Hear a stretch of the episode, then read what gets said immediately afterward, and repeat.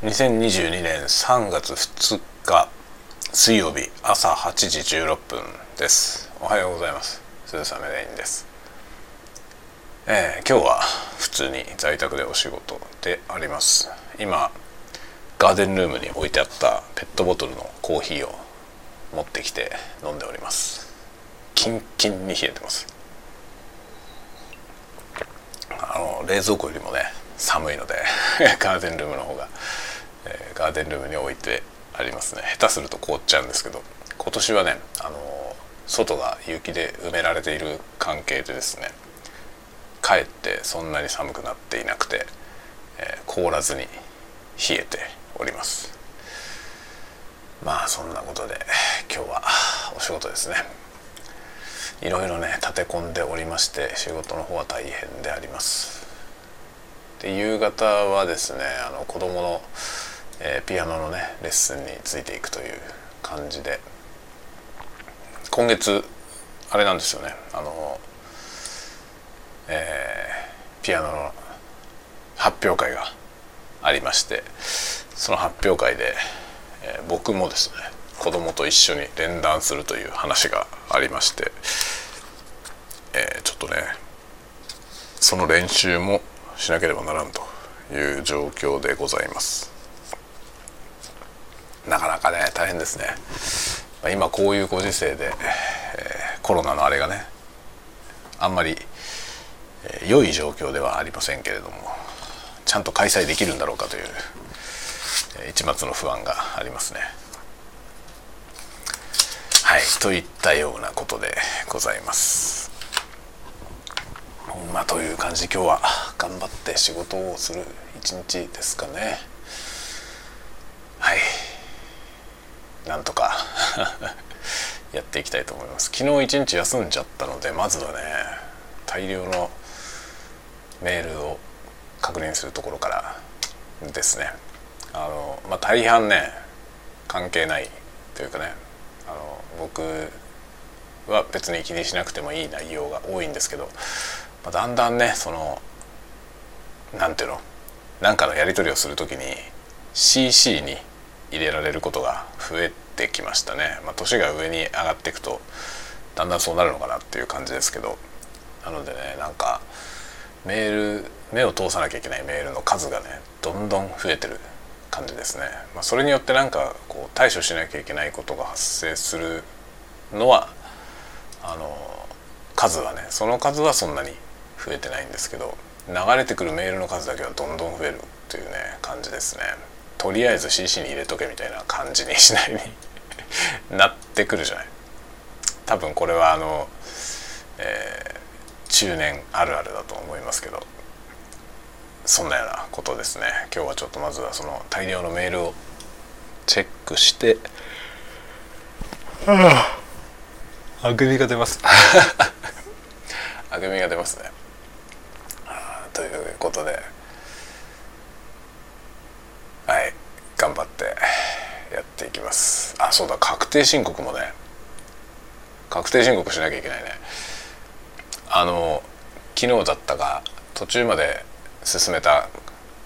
確定申告をねあの途中までやったことで安心しちゃってその後放置してるっ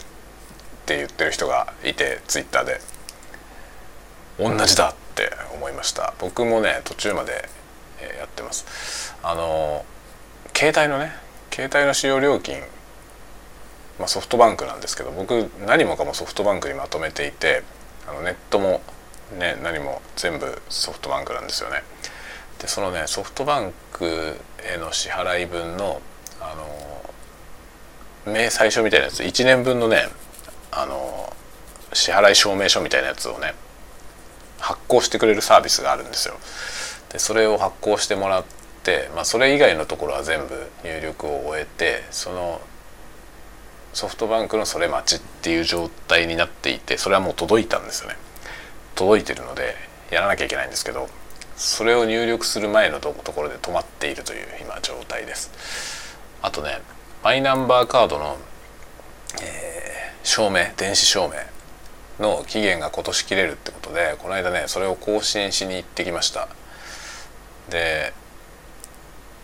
いやあのね市役所でねマイナンバーカードを発行してもらったから市役所に行くのかと思って市役所に行ったらねなんかその電子証明の更新については区役所ですって 言われてででもね区役所じゃなくて今ねマイナンバーカードセンターっていうやつができてそこでもできますよって言われたんでそのマイナンバーカードセンターってとこに行ってきました。結構ね割と中心地のあの大通りのね中心地の辺りにあるんですけどそこにこの間行ってきて電子証明の更新っていうのをねやってきました。あれは何なんですかねあの一時的に設置されてるものなのかそれともこれから先恒久的にねあそこにあってくれるのかどっちなんでしょうね。あれがねその街中にあってくれると非常に助かりますね。区役所はね面倒くさいとこにあるから区役所に来てくれって言われるとええー、ってなるんだけど街中のねところにあるとね本当に会社に出たついでとかに寄れるのでああいうとこにあってくれると非常に助かりますね。あとはねその区役所っていうのが自分の住んでる区の区役所じゃなきゃいけないっていうね制約があって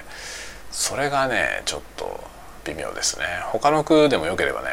あの中央区の区役所がねあの僕が働いてる職場の近くなんですよ。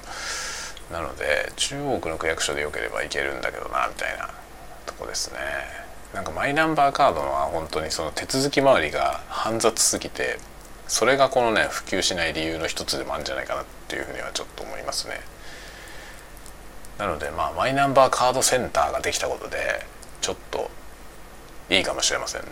なんかね受け取りとかもカード作ってそれを受け取るのもねそのマイナンバーカードセンターで受け取れるらしいんですよね。